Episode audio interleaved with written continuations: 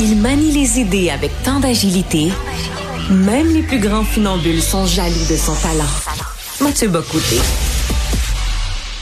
Alors, c'est une question qui peut sembler très personnelle, hein, la question de l'obésité, la question du surpoids dans nos sociétés, mais c'est aussi une question de santé publique. Et certains diraient que c'est aussi une question sociologique. C'est une question qui touche en fait tous les domaines de la société, très probablement.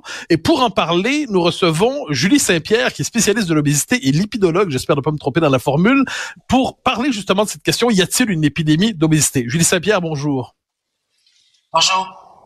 Alors, je vous lance avec cette question euh, toute simple qui me semble condenser plusieurs inquiétudes. On parle beaucoup de l'obésité aujourd'hui, on cherche à enrober le tout sur des, des, discours sur la diversité corporelle, mais fondamentalement, est-ce qu'on peut parler aujourd'hui d'une épidémie d'obésité au Québec et plus largement dans les sociétés occidentales?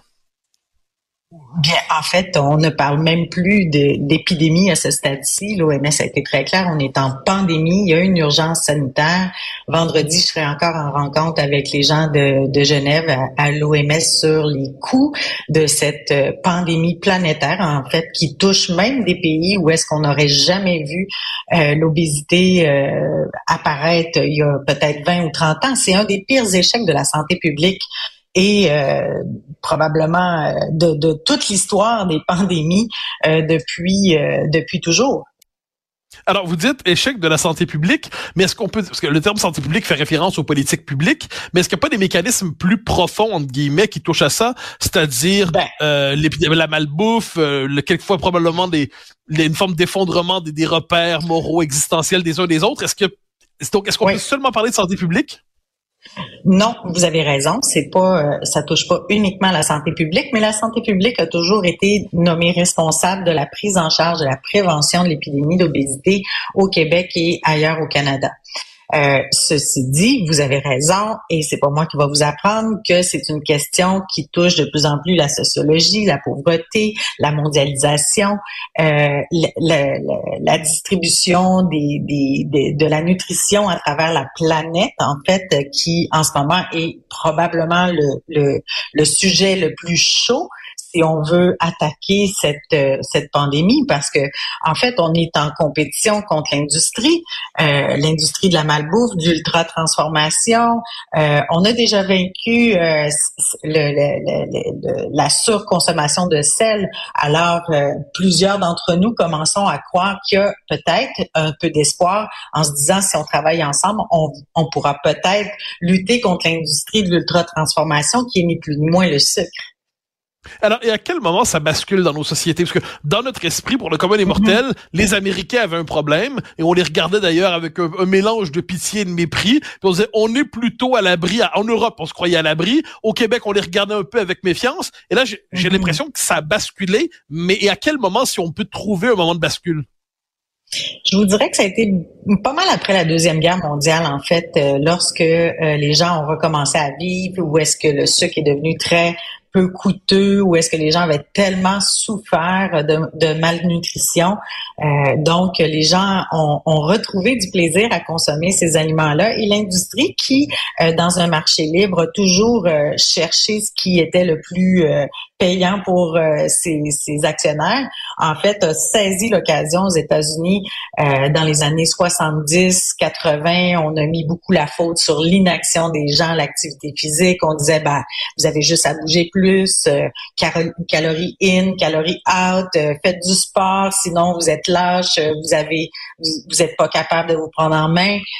malheureusement, ce n'est pas tout à fait ça. C'est que pour ces gens-là, ce qu'ils ignoraient, en fait, les premiers gens qui ont souffert davantage d'obésité sévère, c'est que ce sont des quantités de, de, de calories, bien qu'on n'aime pas le mot, ou de sucre qui dépassent parfois dix fois la recommandation dans une journée pour un individu. Donc, on a beau dire à quelqu'un va faire du sport, ben du sport euh, quand tu as atteint peut-être 150, 170 kilos, hein, on parle de 300 livres, euh, ben ta mobilité sera pas la même. Donc, c'est peut-être 10 heures de sport par jour que tu as besoin de faire pour être capable de dépenser euh, la consommation.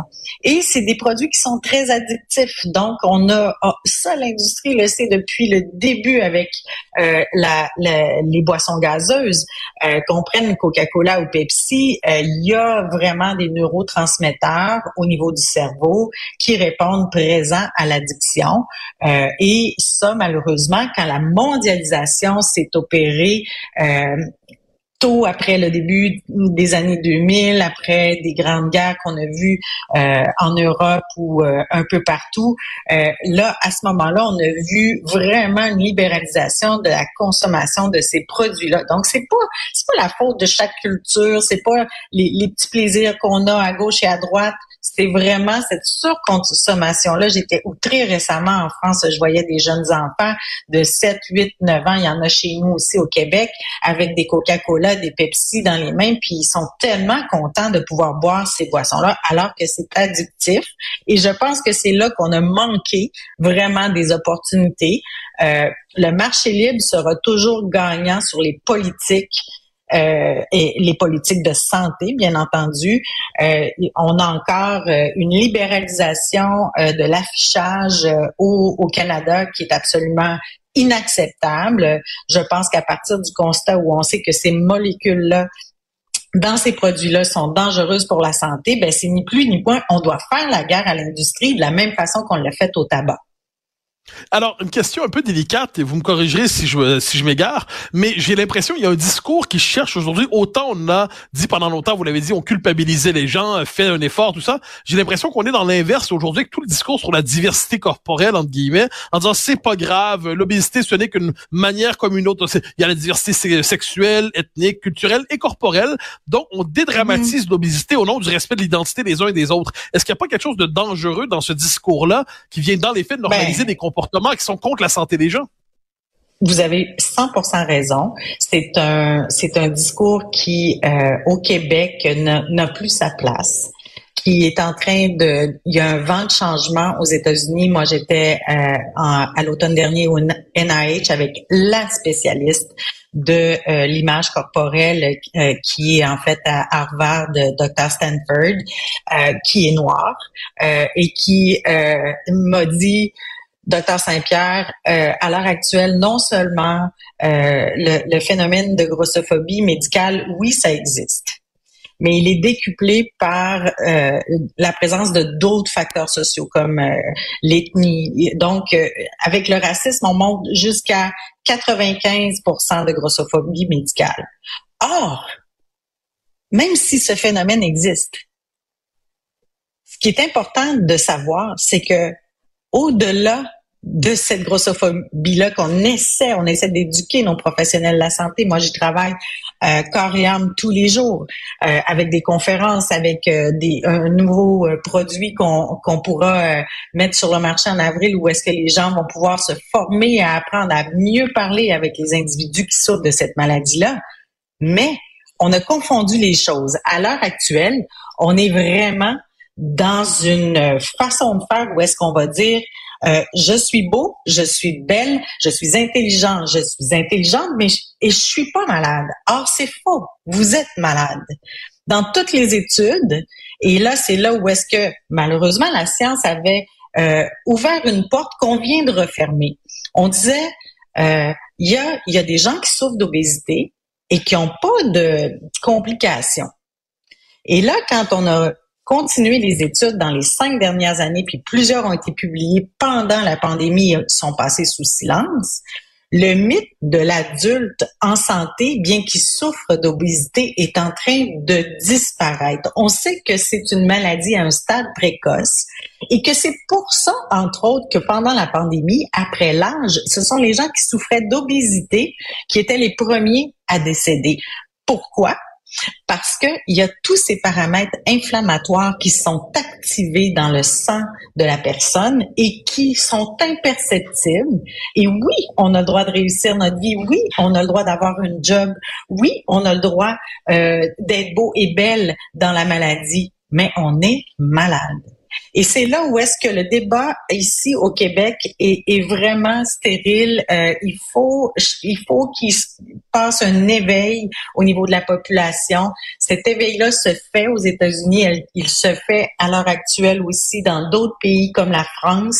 Euh, Anne-Sophie Joly est l'une des, des, femmes en France qui représente 10 millions de personnes qui souffrent d'obésité. C'est, c'est une collaboratrice précieuse. Elle a sorti un livre cette semaine qui s'appelle Je n'ai pas choisi d'être grosse, mais ce n'est pas le type de discours que vous avez l'habitude d'entendre. C'est dans la solution. On cherche comment on peut mieux encadrer les enfants pendant la jeunesse, comment on peut euh, euh, avoir des meilleurs repas dans, dans les banques alimentaires, comment on peut mieux soutenir nos enfants euh, dans l'alimentation à l'école, comment on peut être plus dans le mouvement plutôt que le sport. Il y a, il y a une multitude de solutions et ça, ben, on pourra vous en reparler lorsque notre film sur le sujet sortira à la fin avril.